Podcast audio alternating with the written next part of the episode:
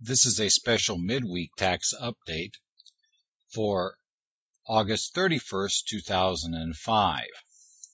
This particular update is going to deal with developments that relate to the Hurricane Katrina disaster occurring in the Gulf Coast and the tax implications involved in that uh, situation and the impact that will occur to taxpayers involved as we move forward and as the losses begin to mount. The IRS announced yesterday that they are giving an extension of time to file returns that are due to those who are in the affected areas. And the IRS published this news release giving a list of the counties involved in Louisiana, Mississippi, and Alabama, for which there will be a relief from filing deadlines.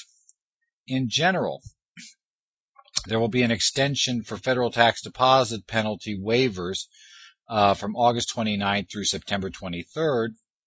As well, returns that are due during the period August 29th to October 31st will be filed timely if filed by October 31st. Now, the details for exactly which returns are covered and which ones are affected are available on the IRS website under relief details if you follow the link from the main page. Key thing to note if you have one of these relief positions that you're going to make use of, you need to designate Hurricane Katrina in red relief related forms in that color.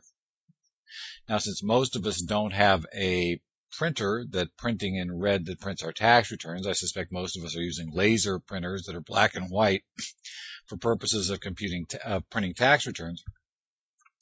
That will mean you likely have to handwrite and label any such form to be filed. But be sure you follow the instructions involved here if you have a taxpayer in an affected area.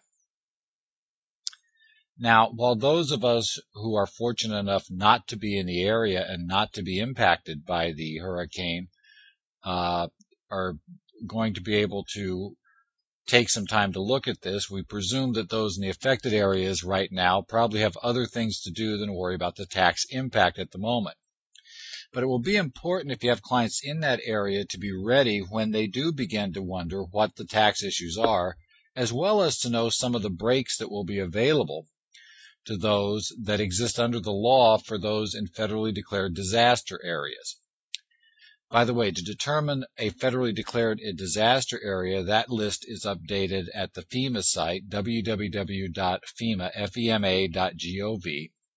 You can find a list of the specific counties that have been declared disaster areas at any time in the country there, and obviously the information on Hurricane Katrina is currently dominating at the top of the list there.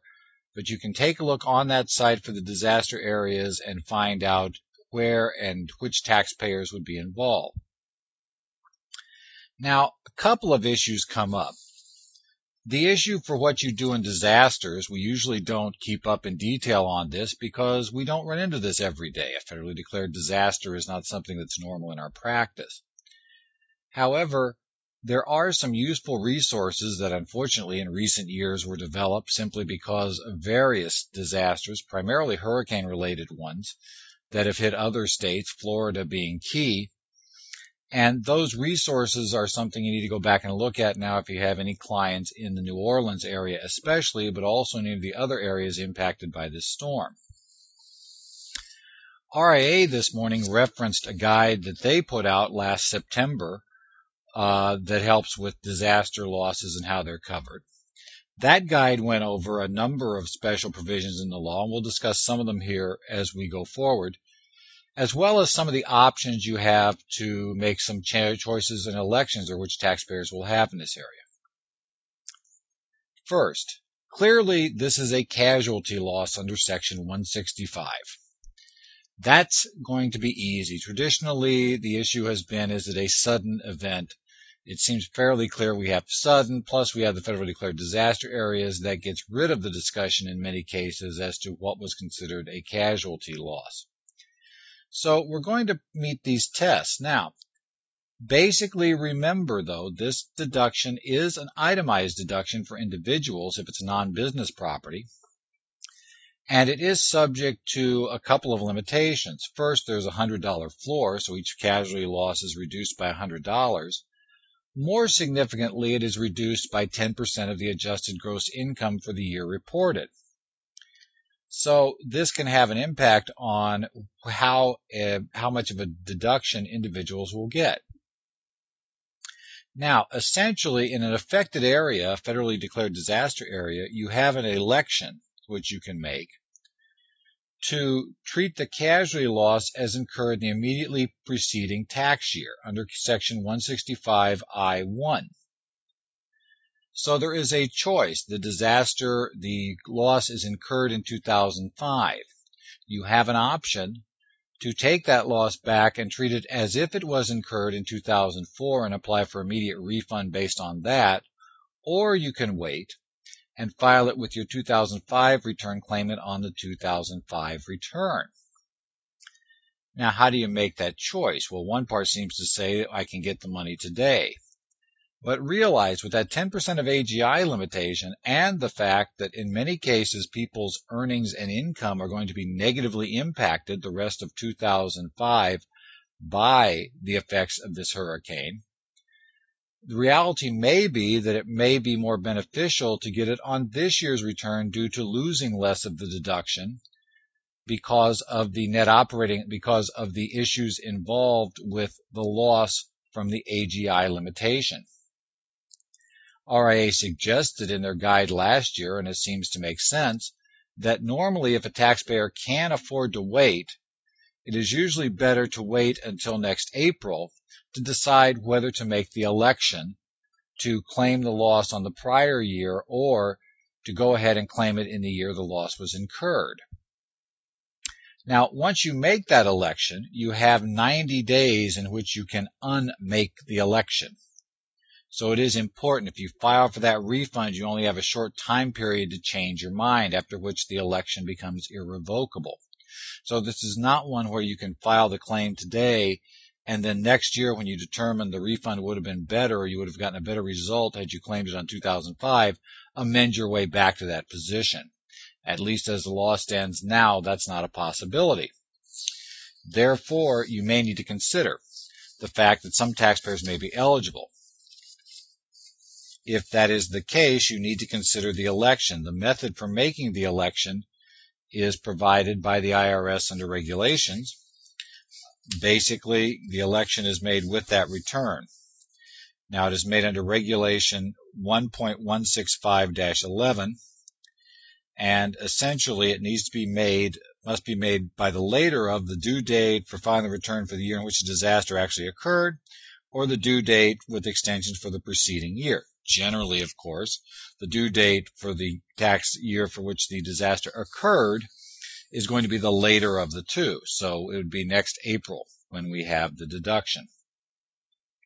Another key item to consider when doing this is remember, net operating loss computation is not is not negatively impacted, shall we say. This is not treated as a personal deduction for purposes of computing the NOL. Or phrased differently, you can get an, a net operating loss generated by the casualty loss and you can carry that loss back.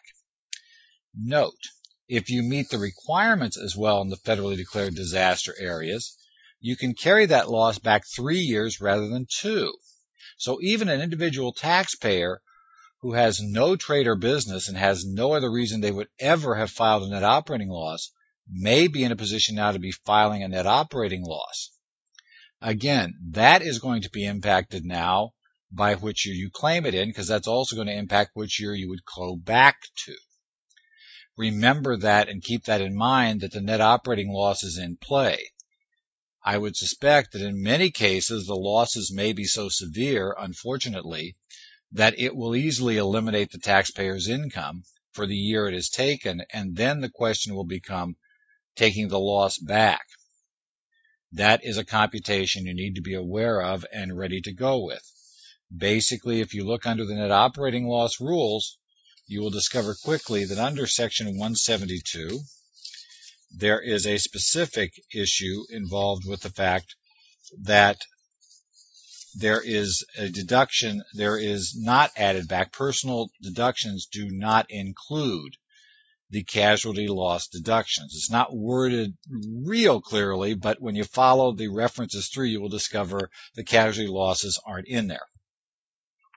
Now, the carryback period for three years falls into one of three categories. That is a non-farm casualty loss, the eligible loss, a small business disaster loss, or a farm disaster loss. And those three-year periods are defined under section 172, uh, B1F little 2 has a definition for the carrybacks and the various rules that are involved with these carrybacks.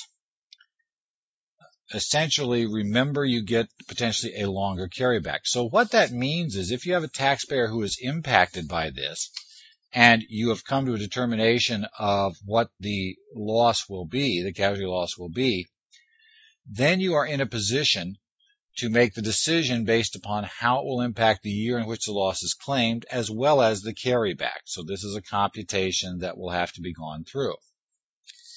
How much of a loss are you allowed?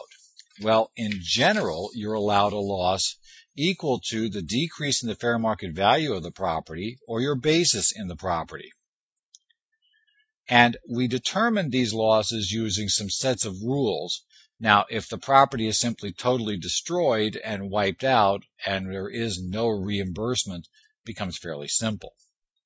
Uh, you just basically probably have a basis deduction unless the fair market value prior to the casualty loss was less than the basis, not likely to be the case. The next problem. What if the loss is insured? And what if the insurance payment generates a gain? Because the property has appreciated.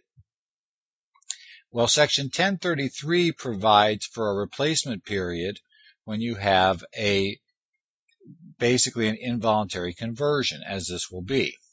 As well, there are more liberal rules allowed for an involuntary conversion when that involuntary conversion takes place in a federally declared disaster area. So under section 1033, if you have a home in a federally declared disaster area, you get a few extra breaks in 1033H. First, the gain realized from insurance proceeds for unscheduled personal property, that is property in the home but not scheduled for insurance purposes, is not recognized. Insurance proceeds from this conversion of the principal residence and its contents are treated other than the unscheduled personal property are treated as a common fund for purposes of the involuntary conversion rule. So I don't need to match it up. I don't need to replace my property with property equal at least to that amount and my real property with real property equal to at least that amount. I can use them as one pool and replace them in general. And we essentially get a longer period to close out the 1033 transaction.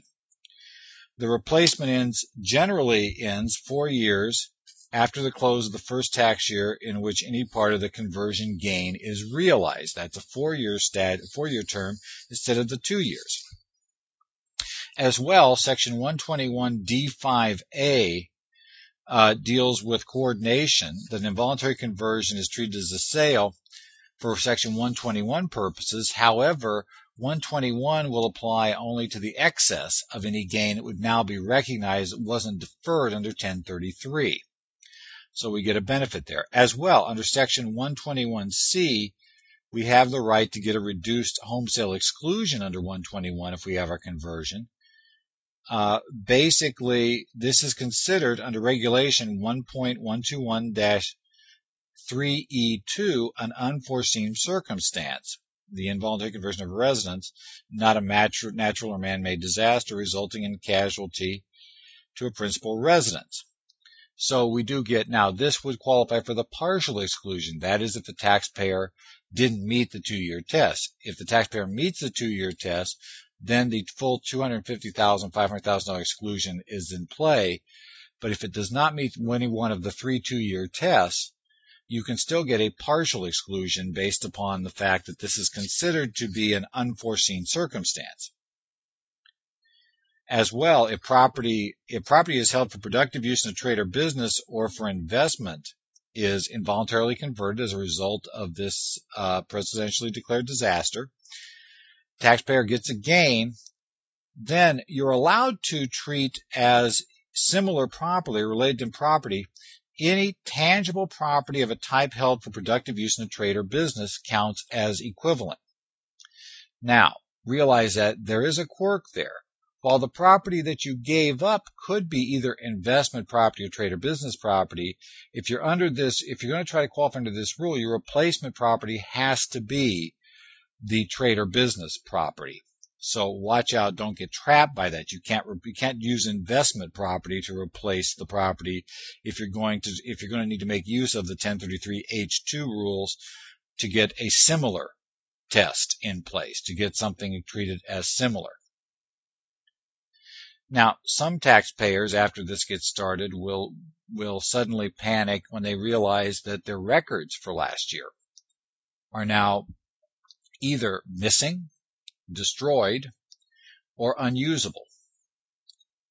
Taxpayers may get very concerned about how that will impact them when they go for filing tax returns and what can be done. For people who are working in this situation, I would remind you that we can operate under the Cohan rule in a case like this. Now, the Cohan case is an old tax court case that dealt with George M. Cohan who was a wonderful entertainer but kept lousy records. And the IRS had initially taken the position that all of his deductions were disallowed because he couldn't substantiate them through records. The tax court said, we can't buy that. We know who he is. We know he had to incur expenses because he would have. So it's not reasonable to say no expenses. So you're allowed to reasonably estimate, the taxpayer was allowed to reasonably estimate the expenses. Now, Congress has written that out of the law in certain cases by requiring specific documentation to claim a deduction. For instance, under 274D, for property covered by that, you must have the documentation required according to the law. However, when faced with a case like this, reality is that we tend to see things interpreted very broadly.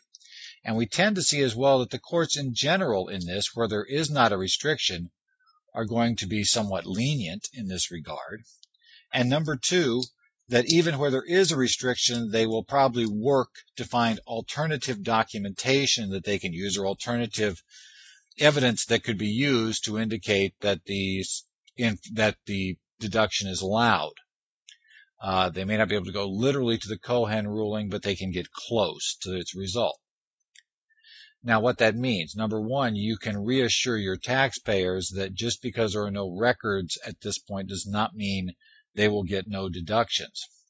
However, I would remind any taxpayer so impacted and who lost their records that the court will use reasonable methods to estimate. And the court will look to other evidence to try and determine what's likely reasonable. What other evidence? Well, very possibly, if this issue were to arise, the quality of records in the years after the disaster will reasonably be used as a method of determining what probably was there at the time of the disaster.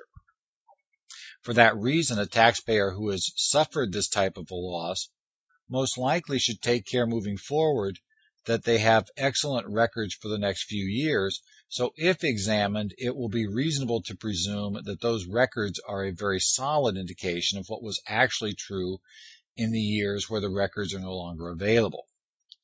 So be sure to remind taxpayers to just be a little careful there, but otherwise they should be fine under the Cohan rule and under the fact that we have an issue here that was out of the taxpayer's control as the Cohan court mentioned, how much leeway we give depends largely about how much control the taxpayer had over the reasons why we don't have records. In the case of many people in the New Orleans area, there is virtually no control at this point over why we don't have records. Finally, a more general issue to consider, not related there, and I know this is a tax update, but disaster preparedness is one of those issues that we all should be concerned about in our information systems. Unfortunately, I think a number of people in the New Orleans area especially may be going to learn a very rough lesson or are aware right now that there is a problem. The problem is one that we saw to a certain extent in the September 11th attacks on the World Trade Center when it was reported that certain businesses that had their backups had moved their offsite version of the backups into the other tower. So they had their main system in, in, the one tower, they had their backup files stored in the other tower. In theory, they thought that provided them with security because they're, what were the odds of a common disaster causing both towers to basically to have their to have their material destroyed? Well, as we discovered, unfortunately, there was a common disaster in which case both towers were destroyed and in which case the material was destroyed.